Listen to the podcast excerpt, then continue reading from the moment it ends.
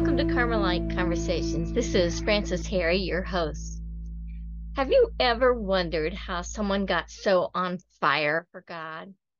What was it that happened in their life to get them to set sail for this great intimacy with God? Is that even possible for us? In this homily, given during a holy hour to a community of secular discalced Carmelites, of which he is a member, Deacon Rusty Baldwin shares about one of the profound influences on our great Holy Mother, St. Teresa of Avila, regarding prayer to set her on fire on her path to union with God. It was a book given to her by her uncle, Don Pedro, who was a very spiritual man. This book showed proof of St. Teresa's interest in it, as her copy showed lots of underlined passages and handwritten notes in the margins. I would have loved seeing what Teresa wrote in that book. Well, what book am I talking about? This book is called The Third Spiritual Alphabet, written by the Spanish Franciscan friar Francisco de Osuna who was one of the most popular spiritual writers in Spain between 1527 and 1559. His book was well read.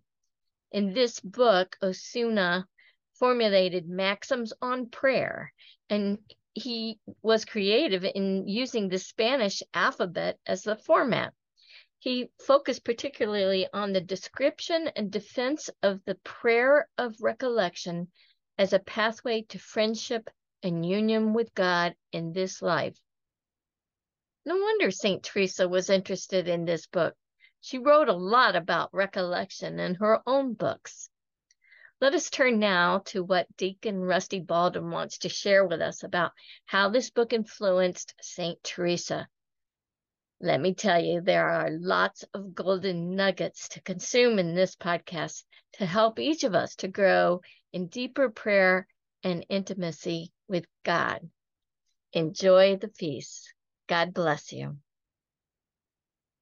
While St. Teresa of Avila was in her teens discerning whether she had a vocation to the religious life, she had occasion to visit her widowed uncle, Don Pedro, who lived in a village close to Avila. Don Pedro, a very spiritual as well as a very ingenious man, had an impressive library of religious books, something not at all common in those days, as books were still not as widely available or as cheap as they are today. Don Pedro was interested in fostering Teresa's spiritual life, and so her and so had her read spiritual books to him. He in turn would read to her. At the time she wrote later, she didn't care for the books, but pretended she did to please her uncle. But lo and behold, a book they read called The Letters of St. Jerome greatly influenced Teresa's decision to enter Carmel at the Incarnation Monastery in Avila.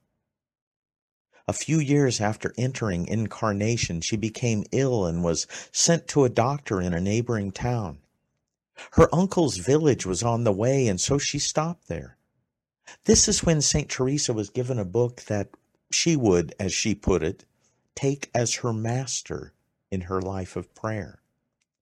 In it, she found out how the practice of recollection can lead to union with God. That book, written by the Franciscan friar Francisco de Osuna, was called The Third Spiritual Alphabet. In this book, Osuna expounded on the maxims he had written regarding, regarding union with God through recollection. The maxims were arranged alphabetically according to the first letter of the first word of the maxim, or according to the principal word in it. At this point in her life, St. Teresa was struggling quite a bit in prayer. Within a year after reading Osuna's book, however, she experienced contemplation, the prayer of quiet, and the prayer of union, all of which she would write about to her sisters in later years. Immediately after this period, Teresa became sick again. This time the illness almost killed her and left her an invalid for three years.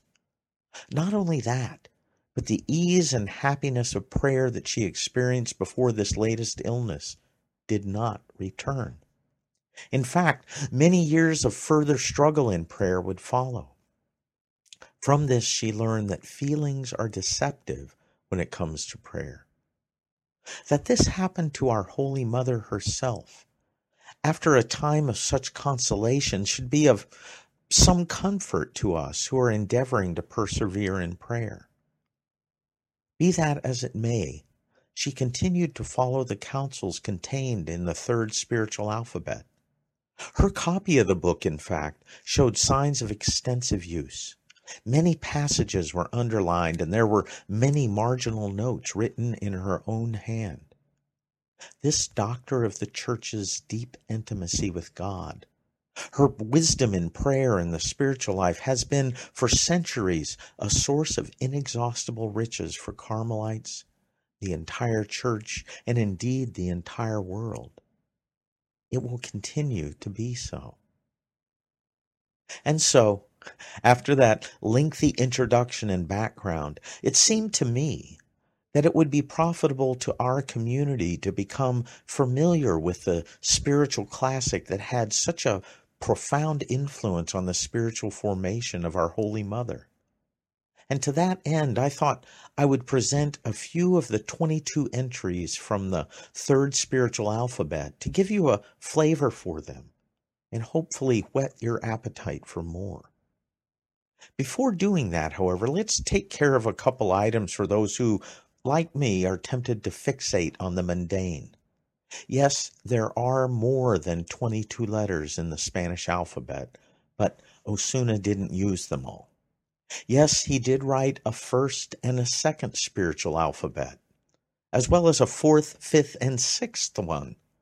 However, only the third, as far as I can determine, is available in English.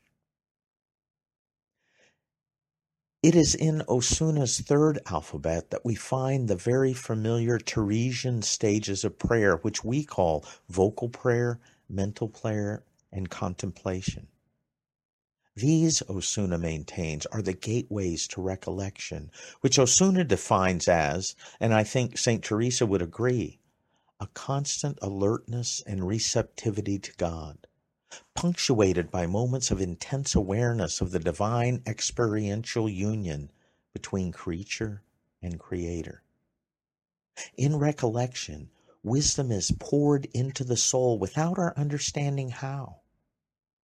The path to recollection, according to Osuna, begins with vocal prayer, in which our senses and interior faculties are active. This is usually followed by mental prayer, which engages our interior faculties even further.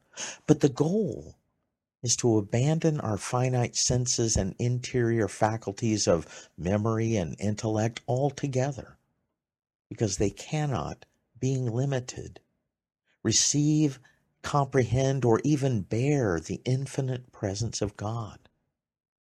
God told Moses, No one can see my face and live. The eyes of the soul, though, St. Teresa writes in The Way of Perfection, can behold him. In that book, we find her writing, I am not asking you now to think of him, St. Teresa wrote, or to form numerous conceptions of him, or to make long and subtle meditations with your understanding. I am asking you only to look at him.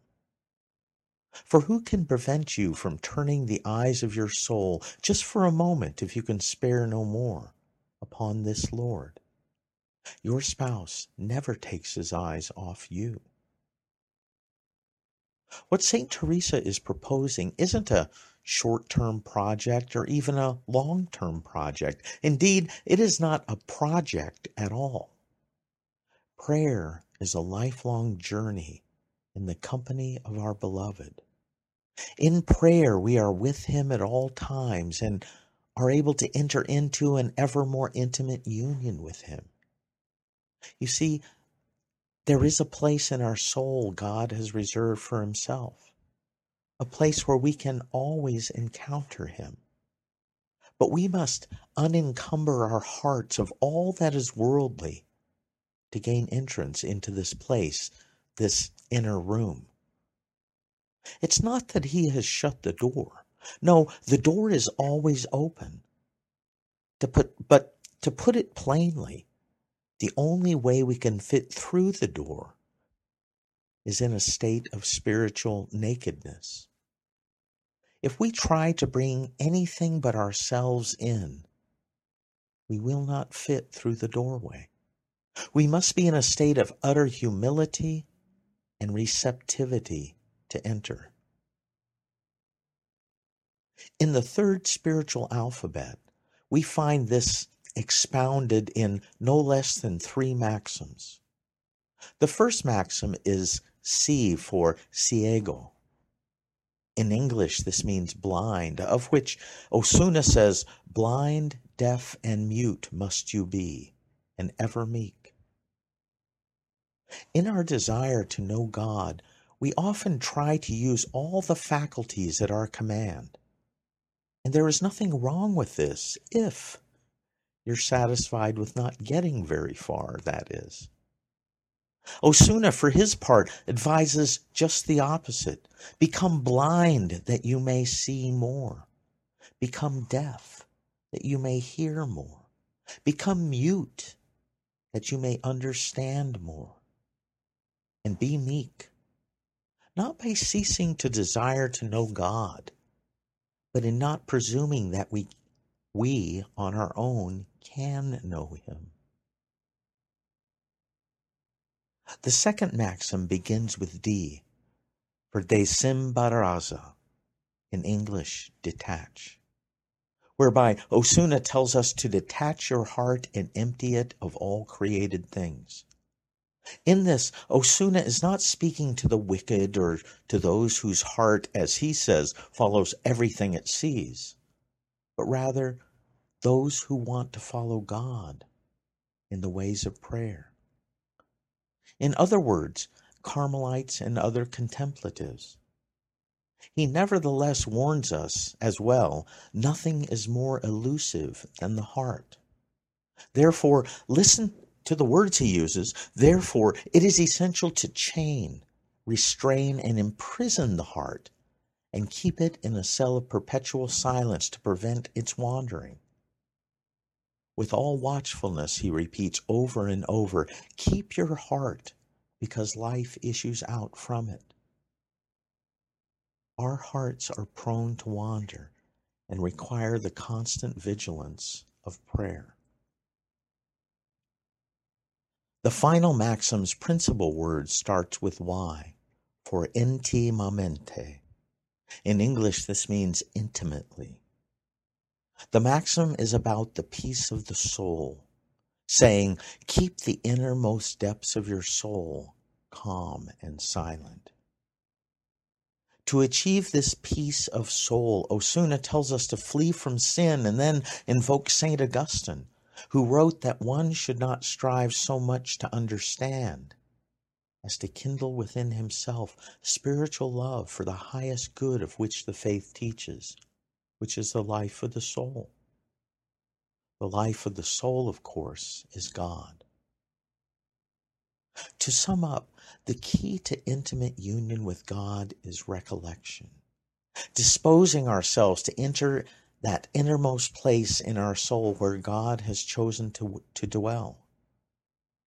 But we alone may enter. We can bring absolutely nothing with us into the bridal chamber. I'll close with a prayer of St. Teresa asking God for the grace of recollection. It's a prayer we should make our own.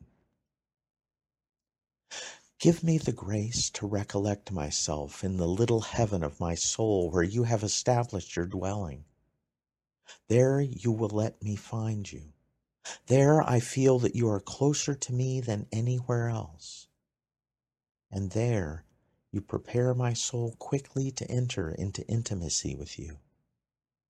Help me, O Lord, to withdraw my senses from exterior things. Make them docile to the commands of my will, so that when I want to converse with you, they will retire at once, like bees shutting themselves up in the hive in order to make honey.